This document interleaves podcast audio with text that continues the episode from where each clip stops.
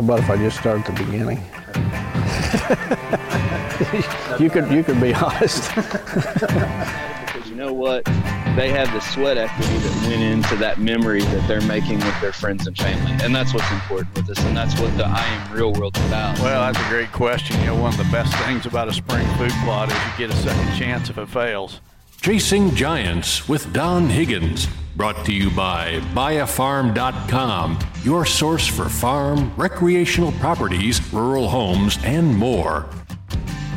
By tapping into Don's years of experience, dedication, and commitment, Chasing Giants focuses on the techniques, strategies, and dedication needed to harvest one of God's most amazing creations world class whitetails.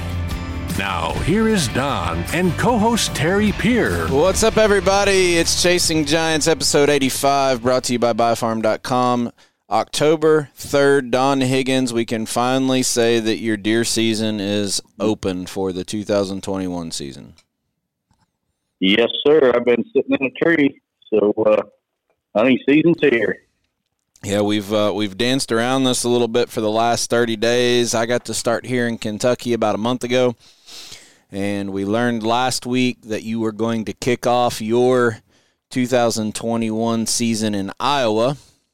So I know everyone's anxious on seeing that. I believe on Friday, opening day, I saw a social media post from you from the tree with your camera arm and your Mathews bow uh, in Iowa. Why don't you give us a little bit of rundown about how that went this weekend? Well, the main reason I went Iowa is I had cameras scattered all over the eastern half of the state, and uh, I wanted to gather some of those up and and uh, concentrate on one area, basically the farm where I initially got permission. And uh, so I gathered up those cameras on Thursday, and then uh, Friday opening day, I hunted the Friday afternoon. I just went for a drive Friday morning.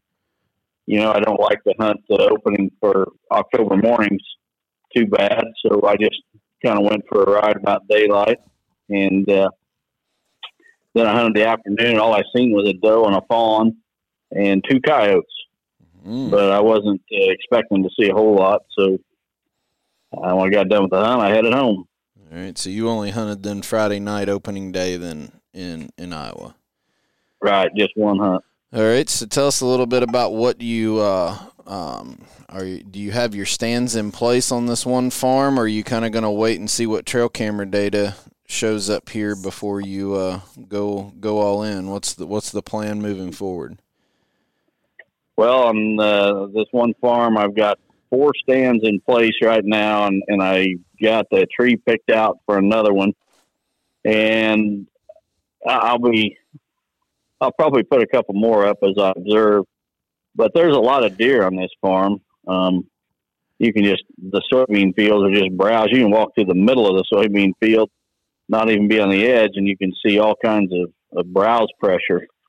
And uh, the trail cameras, I've got uh, what do I got? Three three cell cameras on the farm, and I'm just getting hundreds of pictures a day of does and young bucks. So it's in a great area. I just got to believe there's going to be a good buck on that property at some time with all the does that are there. So I feel I'm in pretty good shape. It's just a matter of uh, letting things heat up a little bit for the rut. Getting Watch, a little closer to November. So watching those weather fronts a little bit.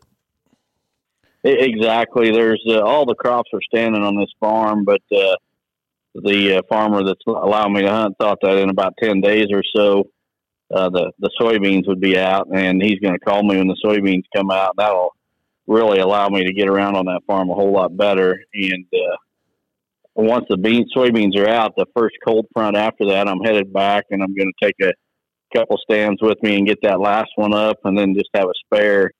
You know, based on observations, if I uh, you know see some deer movement, I need to capitalize on. I want to have one of those lone wolf stands in my truck ready to roll. Yeah, we talked about that a little bit um, as we were chatting over the last couple weeks about our plans with you going to Iowa and me coming to Illinois, I I really hate burning vacation time for October hunts unless there's just something that I think I can get done. um, unless I see that huge weather front. Um, just to block out a time like you would in the rut when I take you know scheduled time off in November. I have a really hard time just coming to uh, Illinois and hunting, and I, I think you're kind of going along that game, same game plan too. It's when you see that weather front, that's when we we uh, invest a little bit of time and run out there. Right. You know, the good thing is I can get up in the morning, check the weather, and if things look favorable, I can be in Iowa on this farm hunting that afternoon. Yeah. It's only about a three and a half hour drive, so uh, I think um, it's about it's not like I'm driving. Yeah, I think it's about the same drive for you to get there as it is for me to come to you.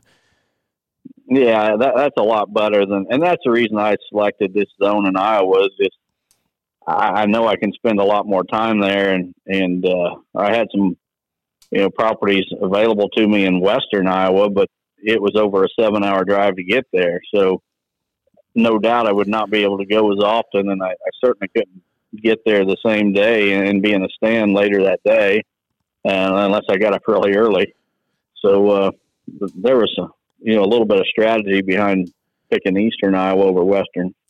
Well, there's there's another reason that you came back home and didn't stay in Iowa, and I guess uh, it, it's kind of uh, I don't know if it's uh, I should say it's a proud moment or just a a moment where you realize a lot of prayer and a lot of effort has kind of come together, um, and reality's kind of setting in a little bit for the reason that you, one of the reasons you came back from Iowa. Why don't you talk about that a little bit? Yeah, the uh, there's a little bit of a weather front uh, coming through this our area this week, and uh, you know the the winner of the Lester's Feet raffle was Jay Ramsey, who was going to come hunt on my farm. Well, Jay asked me if I, I would allow his son uh, Brant to come and, and take his place, and of course that was fine with me. And I want to make sure this young man kills a deer and a nice buck. So uh, I, I want to start right out of the gate when I think there's an opportunity and get him here on the farm and, and get to hunting. And he only lives about three hours or so from me in southern Illinois. So uh, he's actually here right now. We hunted this evening for the first hunt, and then he's going to stay for a couple days. And uh, if we don't get it done, he'll just keep coming back till we do get it done.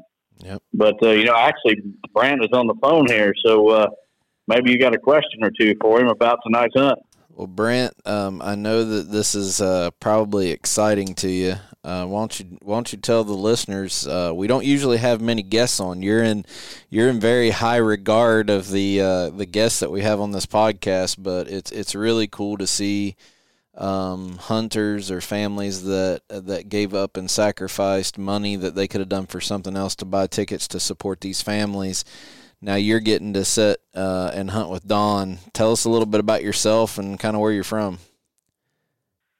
Well, I'm from Southern Illinois. I just live on a farm, and not much to me, I guess. But we, Dad donated that Lester's feed. I actually didn't know about. Uh, well, he told me about the podcast. I hadn't actually listened to it, and then he he donated Lester's feet. He won that raffle, and then I guess I'm a can't can't say I'm a super fan. I started listening after, but well, I guess I'm a super fan since then. I listen to just about everything, every episode. But Well, we you, were happy. had you heard of Don before your dad came to you and say you want to hunt? Yeah, yeah. Okay, so Dad had actually been mostly from Dad. He'd been talking about it all the time, just constantly. so when uh, when you found out that you were going to hunt the same farm that's produced two 200 inch deer and a lot of other giants, what what did you think? I barely could believe it. I guess. well, I know you you and your dad, or at least your dad, came up in was it late August or September to meet Don? Was that right, Don? hmm Yeah, and Brandon came along too. Yeah, so you you had already been up to the property and kind of seen Don. I think he probably drove you around a little bit. Um, when you see it in person, it it kind of puts in perspective, kind of the Graceland for deer hunters, doesn't it? Oh my goodness, yeah. I it's, you talk about real world killing deer. It's it's it's a, an amazing property, and it looks like something that could be done. Yeah. So I mean the the biggest thing that that I take away every time I'm on Don's place, and you're going to see over the next couple days. I think uh, you're going to see. What wind did you have tonight, Brant? Northwest. So you have, and you're going to maybe have a northwest wind tomorrow. Then it's going to switch. The biggest takeaway you're going to learn from uh, even being on that property during hunting season is how Don has access to every single one of his stands that's bulletproof to get in and out during no matter what the wind is. And and that's what that's one of the things probably the biggest in my opinion that makes that property so special is it doesn't matter what wind it is he can get to different areas of that farm with just bulletproof access and not have to jeopardize, you know, putting intrusion on bedding areas or, or getting the wind going the wrong direction. So I'm excited for you. Thank you. So what's the biggest buck you've killed so far? oh, I guess not big enough to try to score. Just All basket right. rack eight point. So what's your year and a half old probably. So Don Don's always about. I'm going to put you on the spot a little bit. It's part of being on the podcast. Don's Don's always about setting a goal and and trying to trying to stay firm with what that goal. What's your goal for hunting Don's property? Uh, probably the same as when I found out out about it and found out about a little bit more about Don. And then kill to kill something that's three and a half years old would be for for me. That's all. That's the only goal I'd really have. That because that's something that I haven't ever done. Haven't ever really thought of doing. Yeah. So you're wanting to go after age structure. I think that's the that's the perfect angle to go in your position is is to get a uh, an older buck and uh, you know not only are you helping uh, Don out with with maybe a cull, but uh, I'm guessing there's a good chance you might even see a, a a buck that's on the do not shoot list that you're gonna your mouth is gonna maybe drop down. There's there's always the chance of that. Well, one thing I'll throw out there, Terry, is that I'm not holding anything back on this hunt. I mean, I want the next Lester's Feet raffle to be even bigger than the last one, and so I'm going to do everything in my power to get Brant a good buck. And tomorrow morning, you know, I typically don't even hunt October mornings, but uh, you know, having a guest here and wanting to make the best use of his time, we're going to hunt tomorrow morning, and we're going to go to the stand where I shot Mel last year.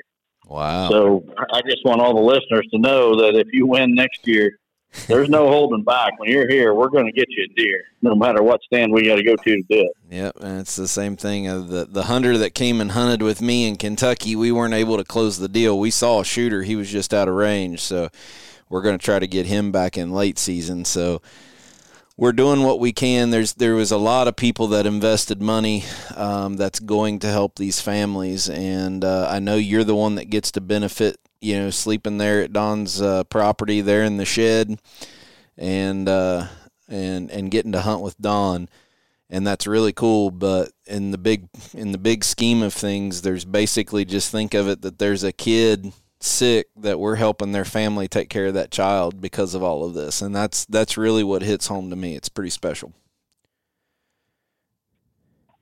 Absolutely, that's that's what it's all about. Terry is uh, giving back. You know, there's the world is full of givers and takers, and we try to be givers. well brant i only got one piece of advice for you buddy All right. you ready for this Yep. Bef- before you go to sleep tonight, walk out the door and go unplug Don's air compressor because when that thing kicks on in the middle of the night, about two feet from your head on the other side of the wall, you'll stand straight up in that bed. I've already unplugged it for the podcast, Terry, so we're good. that same air compressor's made a couple guest appearances on the podcast before, so uh, but I can tell you when that thing cuts on in the middle of the night and you're you're excited about hunting the next morning and had had not gotten to bed when you should have anyway and that thing cuts on, it'll make you stand straight up in that bed. So well, Brant, why don't I tell you what? You're you're up there, and why don't uh, you hang on because you get to be part of this um, the podcast itself, and uh, instead of just listening uh, to Don talk there, not know what's going on, why don't you just stay on the line with us as we go through the rest of it? Is that okay with you? Absolutely. Well, Don, uh, as we've as we've watched social media the last week, uh, there's been some big ones killed. We talked about Brandon Beachy's big buck in southern Kentucky last week. There was another giant that fell. Um, why don't you talk a little bit about Amos's buck? Yeah, I uh, got a message from Amos Hirschberger, uh, one of my consulting clients. Actually, I've been to multiple properties for Amos. Um, he's been to the master class, just a super good guy. And I think he became a believer. The first property I did for him, uh, you know, I was there in the winter, of course, but that next summer, um, him and his son slipped out to an alfalfa patch that we I had him put in, and uh, they slipped up over the hill to this alfalfa field, and he said there was at least forty bucks that evening feeding in that alfalfa. Goodness, and he, a sight he'd never seen before in his life, and he instantly became a believer.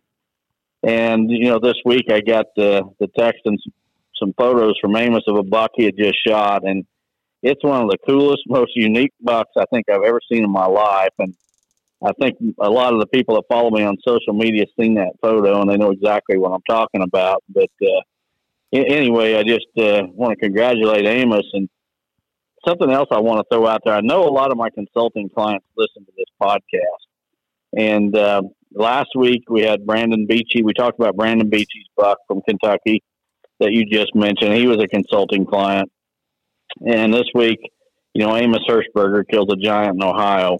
Both of these guys have stayed in contact with me after my visit there, and both of these guys followed my plan as closely as they could to the letter. They didn't deviate from it, and I have no doubt. I've seen it year after year. These guys that that continue to uh, or, or that stick to the plan, they continue to stay in contact with me those are the guys year after year that are killing the, the, the best bucks. And, you know, I know sometimes I'll go to a, a property and I'll meet with a client and that I just, I can read the guy's mind. He, he just, he can't believe that this plan is going to produce and, and you just, you never hear from the client again. And I, I just encourage anybody that's listening that's had me to their property and I put a plan together for you, give it a chance. Don't deviate from it. Don't get on the internet and listen to a bunch of garbage Garbage. And deviate from the plan. Garbage. Stick with it. give it a chance. give it give it three to five years and see what happens. And uh, I think you'll be real happy if you do. Uh, you're talking about two different guys that killed world class animals.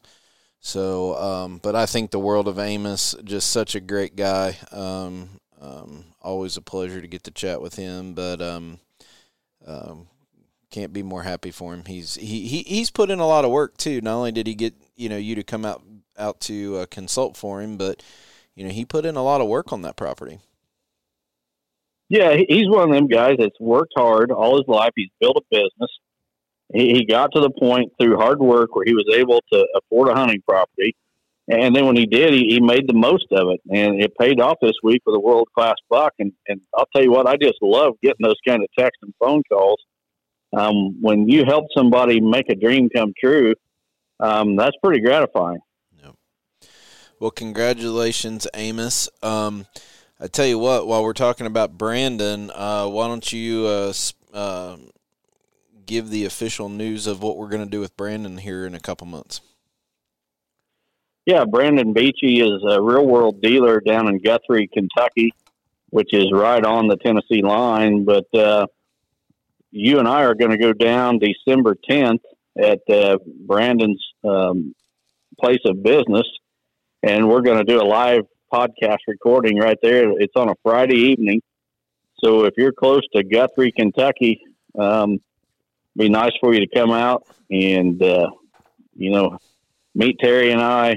You got questions, we're going to take questions right there on the podcast, and uh, I'm sure Brandon is going to have some show, some specials um, for real world products. He also sells hunting blinds and feeders and, and just a lot of different, uh, you know, hunting items.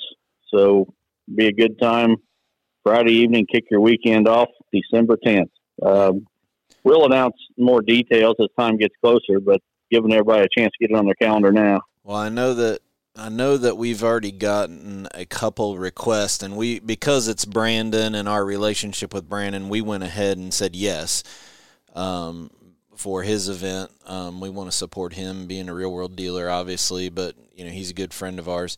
But outside of that, we've already started getting a lot of requests for us to make appearances at trade shows. Let me rephrase that for you to make appearances at trade shows and me to haul your luggage around. That's about what my role in this thing is, is to carry your bag. But, um, but the bottom line is we'll try to support as much of that stuff as we can, whether it's a church event, whether it's a, um, a live podcast, whether it's a, a trade show if Don can make it work and uh, schedule his consulting to be in that area. Um, as you as you know, Don, you know all these requests comes in, but your schedule gets booked way way in advance. I think you you basically were booked up with consulting for the whole year by the end of December last year, which was the first time it ever happened.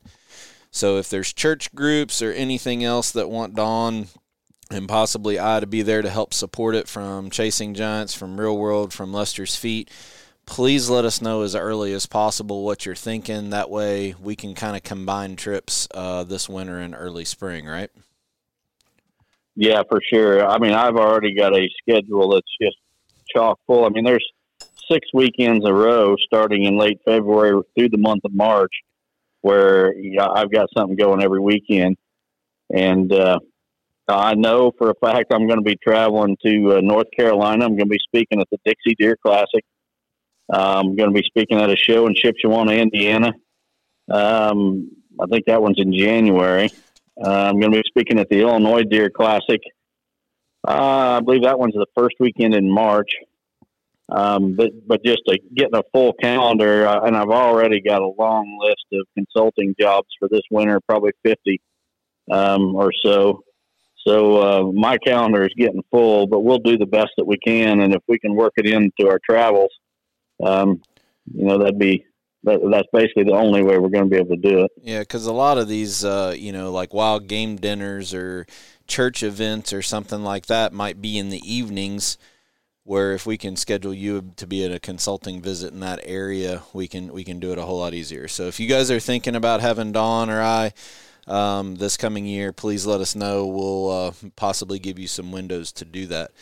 Um, I'm excited to switch gears a little bit, Don. I'm excited about a new series of social media posts that you're making. Uh, correct me if I'm wrong. It was kind of like the ones that got away. Um, I don't think anyone has a true appreciation for how many bucks you watch and the small few that you actually decide to hunt. And uh, this gives a little bit of insight to that. Yeah, I, I started this because uh, it seems like I was talking to somebody the other day, and, and they they made it sound simpler than it is. Like I, I just find a buck and I start watching that buck through trail camera photos or whatever, and then uh, I let him get old enough, and then boom, I go out and I kill him. Well, in, in a nutshell, that's kind of how it works. But what everybody misses is that I watch a heck of a lot of bucks that get killed or disappear long before I ever get to hunt. And so what I've started doing is sharing some photos of, you know, some different bucks that I thought had a world of potential to be really special if they got a little older and they disappeared. Now, some of them I know were shot by neighbors or whatever. And, and I'm not, you know, trying to get the neighbors to, you know, follow my management plan or anything like that or dictate what somebody else shoots um, everybody shoot what you want. But I just I wanted to share this so that people understood that it's not as easy as it might look from the outside. There's a whole lot of bucks get away without ever me ever hunting them, then get killed. Well, there's a couple takeaways I have, and we I didn't even know you were going to start this series on social media. But the cool thing about it is, is when we talk to people in our just normal travels, one of the common things that I hear all the time is, I could never do that on my property because the neighbors would shoot him. So I'm going to basically, you're implying the neighbors are going to shoot him, so I might as well. And I think one of the things that you're going to see in some of this, uh, um, this series of posts from Don is, yeah, there's there's bucks that you lose to the neighbor shooting, and that's part of it. That's part of hunting wild deer. But if you shoot him, he doesn't have any chance. you know what I mean? Yep.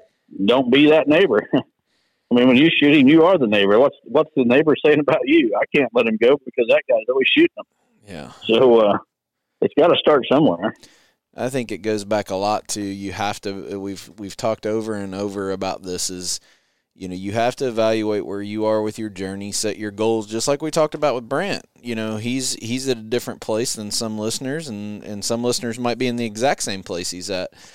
But you uh, you have to evaluate where you're at, set your goals, and and kind of stay within that pathway. And that's going to be different from person to person. But um, I think what your your message is going to be time after time. I don't know how many bucks you're going to share in this series, but um, you know, there's there's still an awful lot of deer that you identify and start watching that you never get a chance to hunt. So it's not like you have something different than everyone else's situation.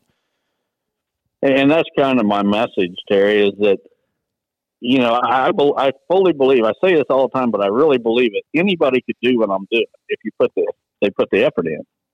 And uh, I don't think that people understand the effort that it takes to to chase these kind of deer and kill them consistently. And you know, you don't go out and just find one buck and boom, there you go. You kill him this year, then you go find another one, you kill him the next year. It's like you go out and you find 10, 15, 20 of them to watch at a time. And if you're lucky, you get to hunt one or two of them.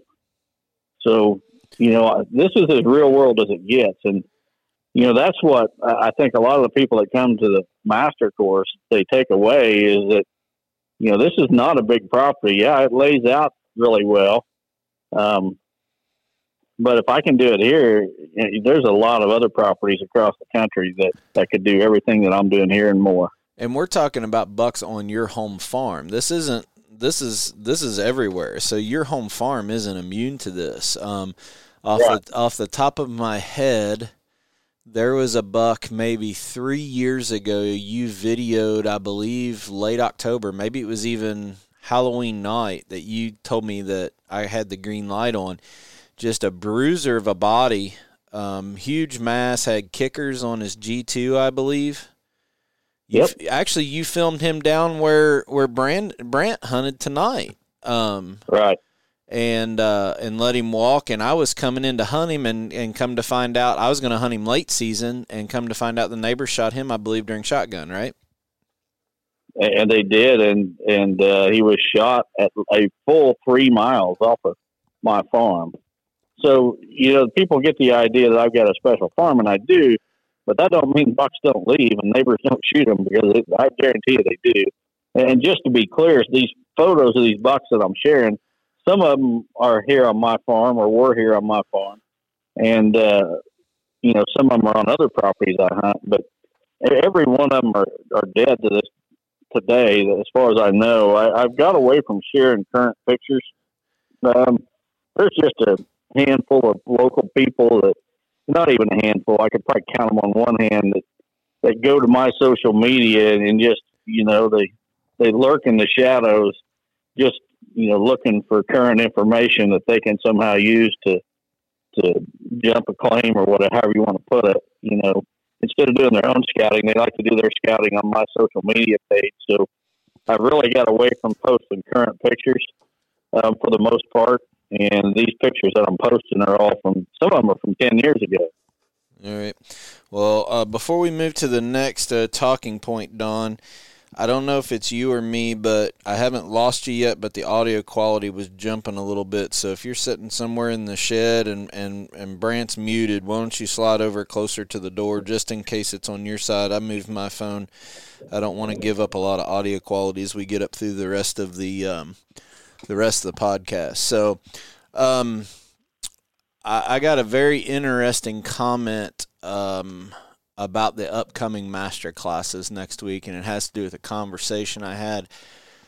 What is today? Sunday. It has to do with a conversation I had yesterday with a young man. So why don't, why don't you talk a little bit of a reminder about the upcoming master classes and the um, addition of Dr. Bronson Strickland, and then I got a, a comment after you get done.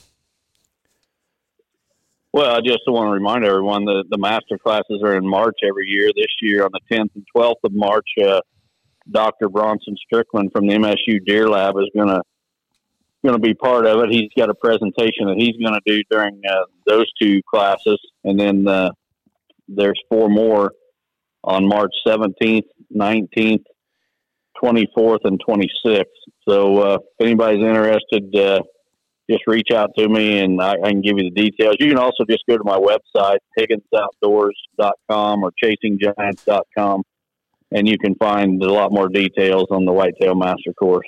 Yeah, and uh, for the our friends listening on MTech, our Amish friends, um, uh, you can contact Don via phone. Um, I assume that uh, we'll see a little bit more details published as we get closer, but don't wait on this. Um, I had the opportunity to ride in the truck uh, yesterday with a young man who uh, had gone in and um, enlisted into the Marine Corps to serve our country and he had a I don't it's typical one of these things we talk about the government screwing up, but uh, he had a situation where he was in basic training. Uh, I'm not sure how far into basic training he had gone, but I guess they had done some health screenings or something, and he ended up testing positive for I can't remember what it was. It was like hepatitis B or something and uh, ended up getting a medical discharge from it. And he's like, "This is crazy. How could I have this?" You know, and uh, came home, saw some specialists. Well, ended up they got the testing uh, results wrong, so they don't know whether the test was bad or they got the uh, the guys in basic training they got their files mixed up. But anyway, this kid got died false positive on hepatitis B and got discharged out of the Marine Corps.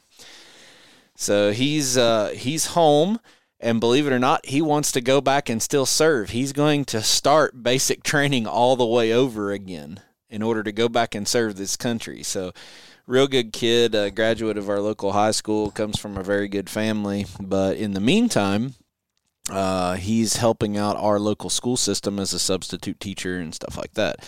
So he rode up to the kids' band competition with me yesterday, so he didn't have to ride the bus. And uh, he jumped up in the truck, and we're driving, and he says, I just got one question. How do you he goes, How do you how do you kill a big buck every year?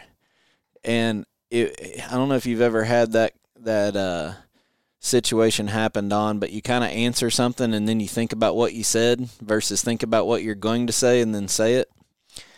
Yeah. And, and the answer that came out of my mouth is um, you got to learn how to kill a mature buck before you kill a giant buck. And we've talked about that a little bit on the podcast. And what this master class to me is about is there's nobody out there, and I'm not just stroking you, Don, that can lay out what a mature buck thinks and how that changes as he gets older than what you lay out in this master class. So, whether that buck is a six year old 135 inch toad or he's a 190 inch deer, he's still a six and a half year old that thinks differently. And the information that you share in your master class to lay out what that deer's thinking, where you need to be, and how to set that up is like nothing else I've ever been part of. And it's helped me in my career drastically.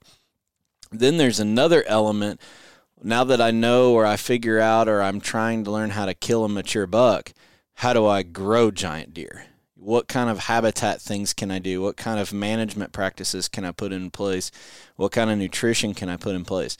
And this is the guy that's probably one of the most renowned people in that research. And having you two at the same spot, basically giving up, uh, you know, key insights that can only be found at that event it's something special when you really look at it. And I told this kid, I was like, you know, that's really the nature of what this master class that Don's putting on with him and Dr. Strickland is you have one of the best guys that can teach you what a mature buck thinks and how to hunt him.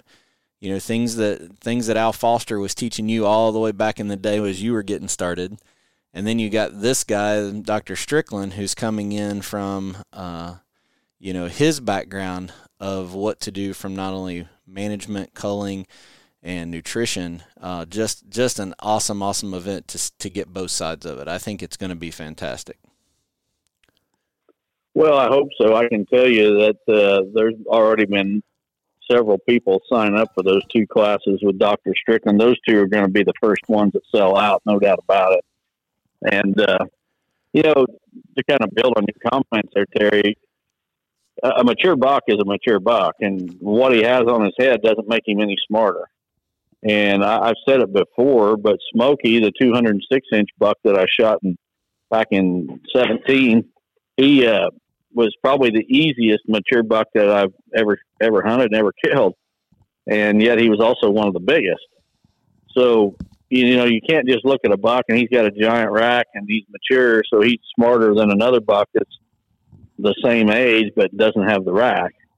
There's just no correlation with you know how smart they are. They're all smart when they get that age, but uh, there's just no correlation with rack size. Well, as we were driving up the interstate, I was looking at my. Uh, I was in uh, Chris Yates from Victory Chevrolet would be proud of me. I was using the dash and the screen on the dash as a as a visual for what a, a bedding area would look like, and was and was explaining to them the infamous J hook which is a technique and a and a topic that you teach in your master class. So anyway, this young man that's going to be going back into the military and going through basic training the second time, I think his head was spinning by the end of the truck, the the trip up the interstate. So. Uh, but anyway, I told him I said I'm going to use this as an example on the podcast this week. So I appreciate that young man's service and being willing to go back and I can't imagine going through boot camp one time, much less having to go back and do it almost uh, twice uh, because of a screw up by the government. So, want to keep him in our prayers and thank him for his service. So, um, yeah, sure. we we appreciate it. All right, so that's coming up. Uh, before we move on to the Buy a Farm segment, do you have a best and worst you want to talk about this week? I do, and before I do it, though, Terry, I think uh, I'd like to announce that this is going to be my last best and worst, and the reason for it is I start getting on the I start looking for the best and worst, and it, it leads me to, to politics and religion just about all the time. And I've almost I have quit watching TV almost entirely. I've definitely quit watching the news just because, uh, well, for one thing, you can't trust it for, for the most part. it's all political, and uh, I, start looking for these best and worst, and I get all fired up and mad. and uh, I think well, this will be our last one. well, we're we're into hunting season, so we're going to be spending more time talking about what you see in the woods every night. So that's okay. Yep. So with that said, I did find a best and worst this week. The best thing I seen, and I'll tell you what, I just these professional I shouldn't say athletes, it's, it's the organizations like the NFL, the NBA, Major League Baseball. They've become a bunch of political megaphones, if you will, um, for the wrong side, and especially the NBA and the NFL, in my opinion. That you know, and I realize that there are some very patriotic players, football, basketball, whatever. But one of the best things I've seen this week was some NBA players standing up to the NBA against their COVID vaccine mandate. And uh, these guys put some very intelligent uh, arguments out there. I mean, they got you know, up there in front of the microphone with the press grilling them. And uh, some of these guys put, I was just real impressed, um, you know, with the speeches they made stating their case and, and why they they feel they should not be forced to take that vaccine. So that that was the best thing I seen this week. For you to take up for NBA players, you know it must have been pretty good. Well, I, I've taken up for, for these particular players, not the in the NBA. Um, See, I'd just, I'd just be so jaded. I would say that they don't want to take it because it would mess up how much marijuana they can smoke and get away with not getting caught in a drug test or something. But that's that's just my jaded side of it that ruins your moment. So well, you, you might like my worst. All right, um, let's hear it. My worst thing I found was the continual politic politicization of COVID. Um, I, I, I've listened to. I, I get people sending me. I guess they think I'm a radical, so they send me all these links to different videos and such. Um, basically supporting my side, or somebody's trying to convince me I'm wrong. So they'll send me a video promoting the other side of these arguments. And uh, I seen something very, very interesting. And, and and I just seen it a couple days ago, and it was on a video that was sent to me. But it looked at the death rate across the entire world. How, how many people are alive in the world, and how many people died in, in each year for the last six years, and what the, the per death rate percentage was of the population. And, and you know, it has not changed a fraction in the last six years. It's always been, for the last six years, it's either 0.76% of the population dies each year or 0.75. 0.76 or 0.75, and it did not change last year with COVID whatsoever, not an iota. It was 0.76% of the population died. This COVID is nothing but a political thing, and I mean, you got to have your head buried in the sand or right up Joe Biden's rectum if you can't see it. I, I hope somebody's head's not up Joe Biden's rectum because he'll end up falling and you'll get squashed. Well, he wouldn't know it if it was, so let's leave it at that. All right. Well, I think with that, we'll move on to the Buy a Farm segment for the week. How about that?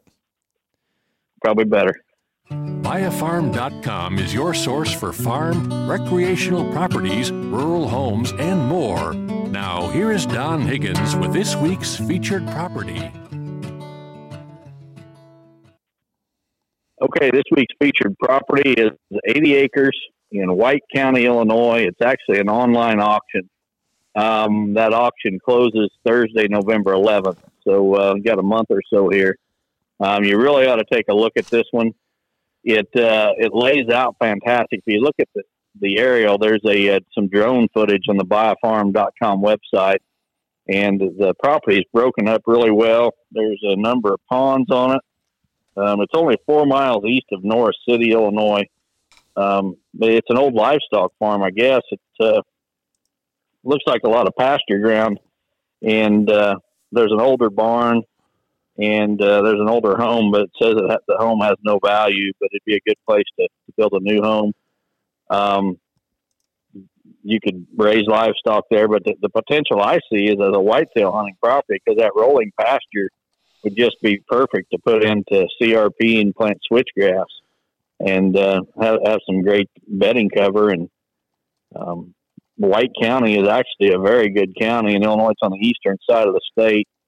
Um, this property is only like an hour and a half from Paducah, Kentucky, and less than an hour from Evansville, Indiana. Um, 18 minutes from Carmi, Illinois. Carmi is a fairly sizable town in southern Illinois. 32 minutes to Harrisburg, which is another sizable uh, town in southern Illinois. And the taxes on the place are less than a $1,000 a year, $962 to be exact. But if you've got any interest, uh, I suggest you go to the Buy a Farm website, look for the online auction for 80 acres in White County, or call agent Wayne Keller. Uh, Wayne's phone number is 618 407 1679. And while we're on this section, Terry, I want to throw out something to the listeners. Uh, you know, last week uh, we featured a property, and I heard from uh, it was actually a property. I know the, the seller of the property. Uh, he was actually in my high school class, and uh, he asked me about the about listing that property, and I put him in contact with a different buy a farm agent who was closer and and uh, could do a better job for him. Well, we featured that on the last week's podcast, and on Monday when that podcast came out, uh, a bunch there was a lot of interest in it, and all these listeners were calling the, the real estate agent, and they got in a bidding war, and uh, he actually got more than asking price as these people were bidding on that uh, property we featured last week. So, if there's any interest in these properties that we're talking about, uh, you need to, to move right away because there's a lot of people hearing this. Well, um, you know, not just for buy a farm, but I think there's two elements that come into play here. Number one, we're not selling out and just talking about junk or garbage um, if if it's not something we believe in. And number two, I think that our listeners really are searching for an unbiased, uh, you know, insight to so, to so much marketing gimmicks that's out there. So whether it's the buy a farm segment or us talking about a product that's not even you know, sponsored by the show. Um, we don't mind bringing that to you, but it's it's pretty cool to see you all go out and uh, um, and and believe in us enough that you, you you would go out and purchase the product. You know, we got a we got a message this week. Don talked about the new backpack from ASIO that uh, he invested in. Um, you know, I bought some stuff from them first and was starting to use it, and then did a review video on kind of what's important to me about it, especially as a tree stand whitetail hunter. And I think Don kind of saw some of that stuff, and he went and bought one. Well, after we talked about it on the on the podcast last week, they actually contacted us and said, "What's up? You know, we, sold a lot of backpacks all of a sudden that uh, that they didn't see coming." And we've seen the same thing with our friends from uh, Extreme Custom Blowers or whatever. So um, uh, we I, we do appreciate the response to us trying to really protect the integrity of this podcast and not just you know represent some junk because you know somebody wants to pay us to talk about it. So it means a lot to us. That's right, Terry, for sure. Well said. So uh, you know, we we did just talk about a little bit uh, I got to tell a quick story, Don. You, you, you talked about Joe Biden's rectum a minute ago. I can't let you get away with that. as soon as we we Don't just tell me you need to wipe your forehead off. the oh my goodness! Oh, wow, boy, that wasn't scripted. I can tell you that. we were just got done talking about how let us know if you want us to come to your church group to speak, and then you start talking about Joe Biden's rectum. Well, I, I got to tell I got to tell the listeners a quick story. I don't know how many years ago it was. I did a charity event to raise money to build some houses in Haiti. Uh, and we had this Hunters Helping Haiti event here in Kentucky. And Don drove down from Illinois I think it was it was either in February or March because you gave up going to the Iowa Deer Classic to come to that. It ended up being the same weekend, but uh, it was it was uh, 2018 because it was the year after you shot Smokey and Trump because you brought both of those deer, if, if if I remember right, right? Um, no, because Obama was in office in 17. Trump was in office. Yeah, but the the one thing you kept saying every every time you talked, you kept saying Obama sucks. and I said, I said, you cannot get up in front of this church group and say Obama sucks. And everything was going to plan till all of a sudden the projector screwed up and it locks up and Don's sitting in front of about 350 people waiting for the slide presentation to, to get back because they had the computer locked up. And Don looks over to me and says, "Well, Terry, this is just a it's a message from God. He gave me this opportunity to say Obama sucks." and right then the computer starts working and it goes onto the slide. So, um, anyway, I just thought that was funny. He started talking about Biden's rectum right after we got done talking about coming to church groups. So that reminded me of a pretty well, funny story. I think we made it. We made it pretty clear a couple of weeks ago that uh, you know you and I are both Christian guys, but we're not the example to follow. Um, Christ is the example to follow. Um, Terry and I do our best, but we got a long way to go before we're Christ-like. Yeah. We're working on it. We're we're getting a little better each day, we try. but uh, uh, we got to get off of these best and worst because it just brings politics into it, Terry. Well, You we know uh, me, I just can't hold back. We got some really good. We got a lot of likes and shares and comments from a social media post on the Real World site today. I thought was pretty cool because you know, some- Yeah, I, I shared that one too. That was a good one. you know, we talk about people wanting to be sponsored and everything, and the communion meditation at church today was talking about the ultimate sponsor that uh, my friend Brian Simpson did, and you know, he paid the big price. So it's a matter of what you're going to do. You don't have to, you don't have to uh, to uh, tag or like him. You just have to accept it. You know, it's it's not about looking for recognition when you're talking about his salvation. He gave it to all of us, no matter what the situation is. So, well, with that, Yep. why don't we move on to the listener submitted questions for the week? All righty. The first question this week comes from Gary Laseco from Easton, Maryland. Gary says, Don and Terry, I often find myself looking back on a particular big buck that I did not end up killing. The time spent chasing after, thinking about, and learning from my failures pursuing that buck have made me a much better hunter. Are there any specific big bucks that have gotten away from you for one reason or another that have made you a better hunter or been a turning point in your hunting career? If so, what is there your story? Thanks and keep up the great work. Gary. Um, well, Gary, um, there is one buck that will haunt me forever. and I, I, can't say it was actually a turning point, but it's one buck that I will never forget. And I'd seen the buck the year before. It was uh, it was the Sunday after Thanksgiving, and I was in a tree stand. I'm talking. This is about uh, this is probably 30 years ago. It was the Sunday after Thanksgiving. I'd been on a month long vacation for my job. I had to go back to work the next day. It was my last hunt before I had to return from a month long vacation. And gun season that was the weekend before here in Illinois. And so, you know, deer were back in those days. I didn't know enough, but bucks were hard to come by after gun season. And I'm sitting in my stand, and somebody had apparently had bumped this buck out of some covers small game hunters, or I don't know what, what, what it was, but something bumped this buck out of cover like a mile and a half away across wide open ag fields.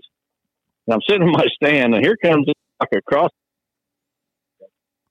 And uh, he never got close enough for a shot, but he got within about 50 or 60 yards going past me into the cover. And I'm telling you what, this thing was an absolute giant, just a super wide, super tall, clean ten pointer. But I mean, he was he was a giant. His, his frame was every bit as big or bigger than Smokey and Mel, just huge.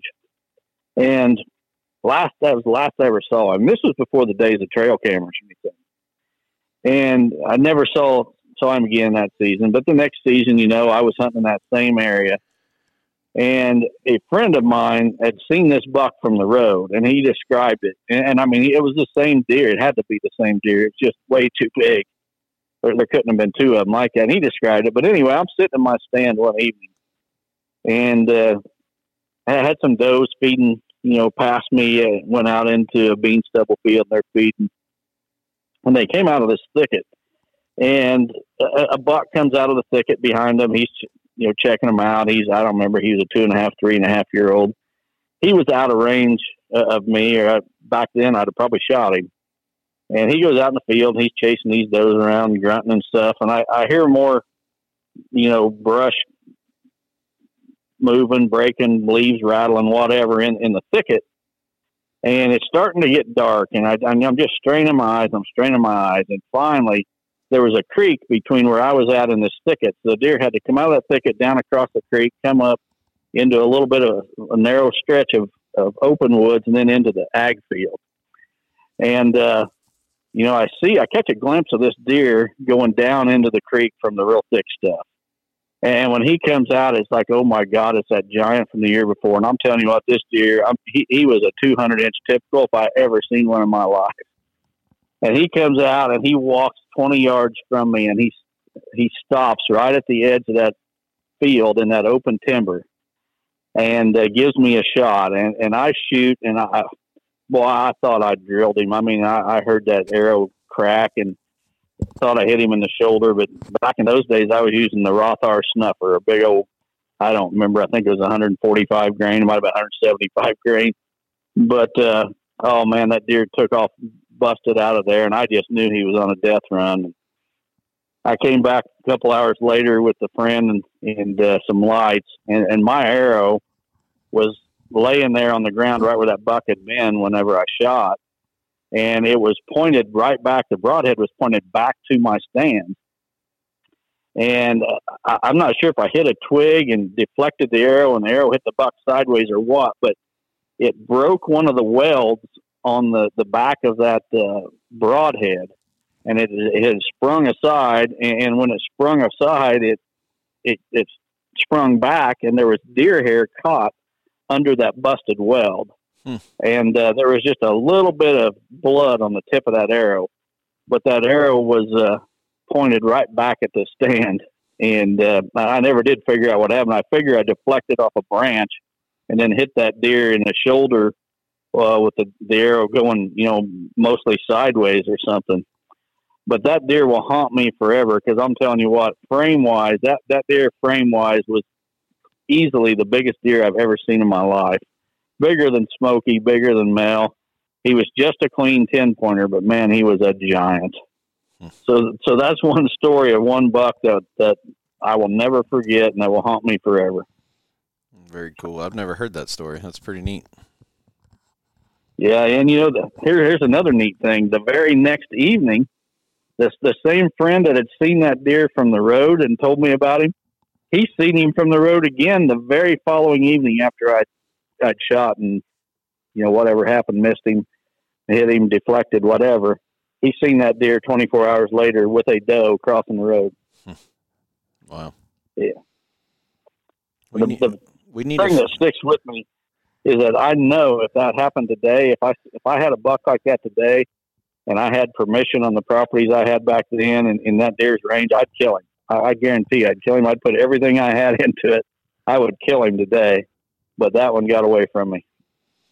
Yeah, it's uh, it's it's one of those things. I had an old ball coach one time that told me you learn more from striking out than you do learn from hitting a home run, and uh, I think that's where uh, Gary's coming at from the question is, you know, um, some of the biggest disappointments that we have as as outdoorsmen can turn into some of the best lessons to make us better in in the end.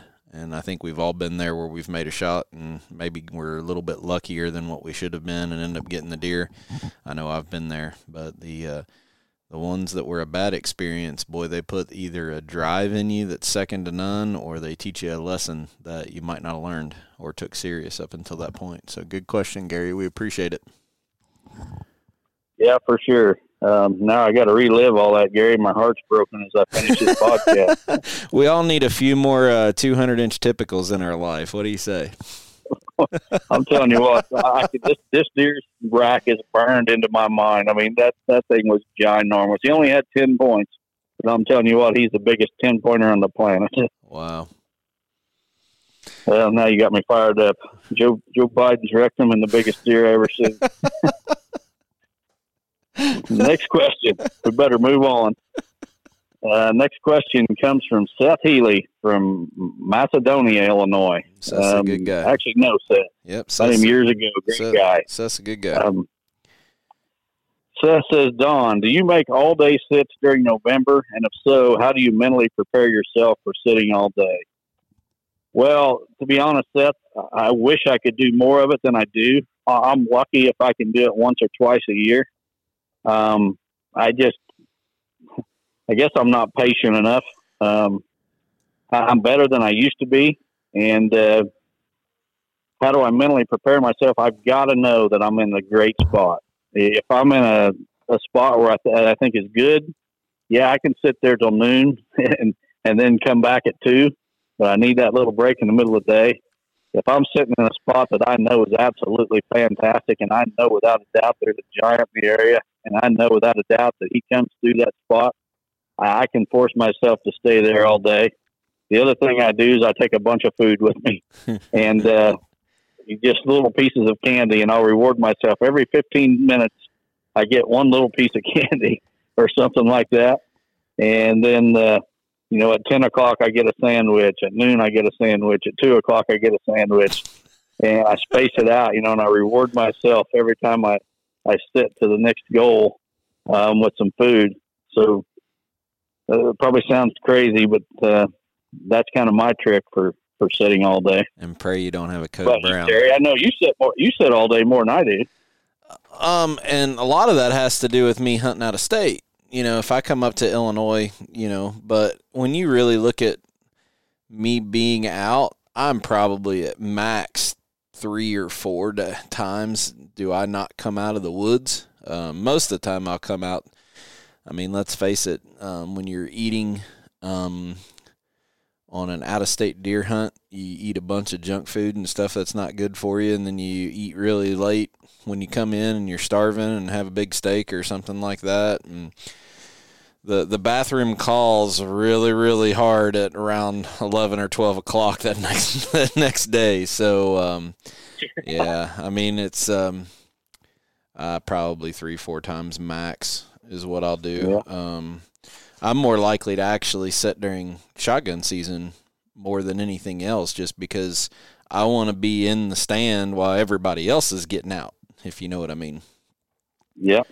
And walking around, but there is a there is a piece of advice you a tip you gave me that uh, kind of applies to Seth's uh, question, and I'll, I'll tee it up, and you can kind of go into it. It's when you go gangbusters and go crazy through the middle of October he he mentions mentally by the time you get to the peak rut where you really need to be dialed in and and willing to get up and a lot of it's just being able to get up every morning if you're already burnt out by the time the rut comes you know you, basically pushed yourself too hard to begin with because of the excitement of deer season you can talk about that a little bit more but you've talked about that several times in seminars that i've been at yeah um, you know, one of the best times to kill a giant is Thanksgiving weekend. I say that every year. I just preach it year after year. When we get, you know, into November, it's like people don't give up. Thanksgiving weekend is one of the best times of the entire year to kill giants. And uh, I'm telling you, by the time Thanksgiving rolls around, there's not very many deer hunters that aren't burnt out. And there's not very many guys that could go out Thanksgiving weekend and sit all day, but that is a fantastic time to kill a giant. So just a little piece of advice, but good question, Seth. But believe it or not, I don't do it a whole lot. So, yep. The code brown always gets me. I was going to say code brown has ruined a lot of all day sets. no doubt about it. all right. So we got one more question. This one comes from, I hope I say your name right, Nicholas Dawa from Lindsborg, Kansas. Um, Nicholas says, My question is about bucks using deer trails. I've recently been told that if you find a really big deer trail in the woods, it's usually used by multiple does and fawns. This seems to be true. Then I put my trail camera on a worn trail and check the pics. Is it true that bucks intentionally use their own trail and it's usually close to and parallel to these big doe trails? If so, why does this happen? Um, I, don't know that bucks have their own trail. Um, I, I guess you could say they do, but a lot of times what a mature buck does is he uses terrain and wind. And I think we talked about this um, a couple of weeks back, where you know everybody wants to go to the woods and they want to hunt based on uh, you know deer sign, and they they go through the woods and they see deer trails and they think, well, that's the only place that deer move. Deer never get off these trails. And uh, when it comes to mature bucks specifically, or um, they just the terrain dictates where they move. A lot of times they move through an area. I guess it was Al Foster and I this week was talking about this.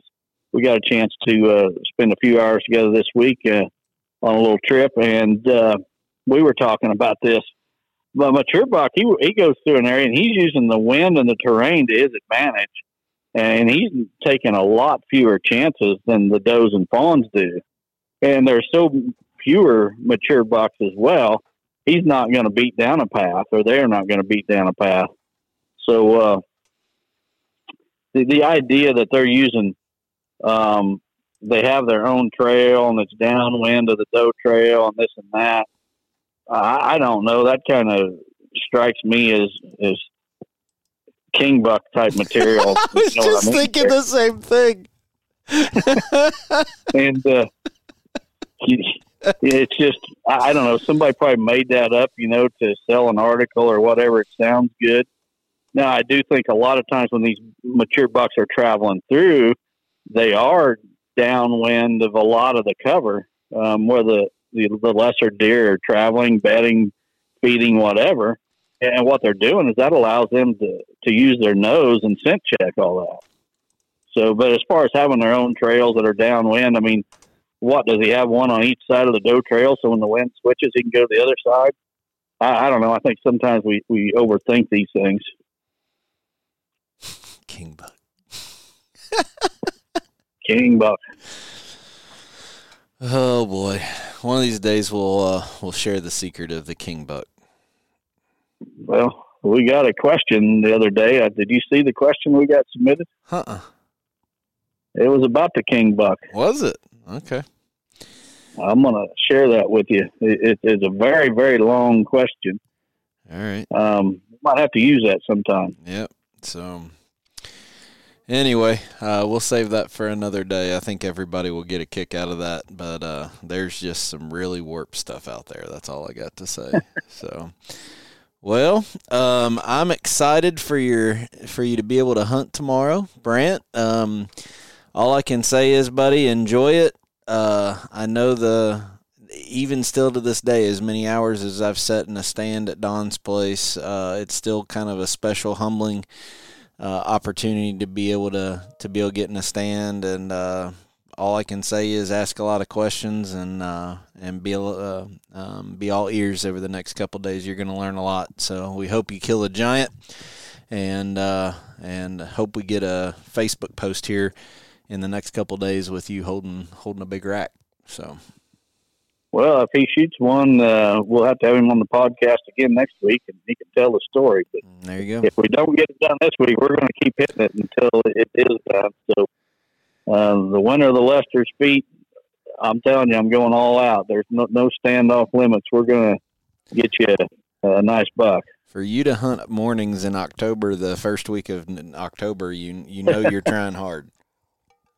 Yeah, and I'll, I'll, tell you what, as soon as Brant's gone, I will not be hunting morning in October, but just kind of trying to up the odds since he's here, well, give him the best chance possible. The places that you're going to be hunting with him over the next couple days, you got bulletproof access to get in and out. So the the fear of hunting right. mornings, you can do that with a couple of your spots, especially with that wind. Right. So, all yep. right. Well, good luck to Brant, and uh, with that, why don't you take us out with our sponsors? All right, we want to thank uh, buyafarm.com, Victory Chevrolet, 360 Hunting Blinds, Real World Wildlife Products, Mathews Archery, Lone Wolf Tree Stands, WildlifeFarming.com, Quiet Cat, and Vortex Optics.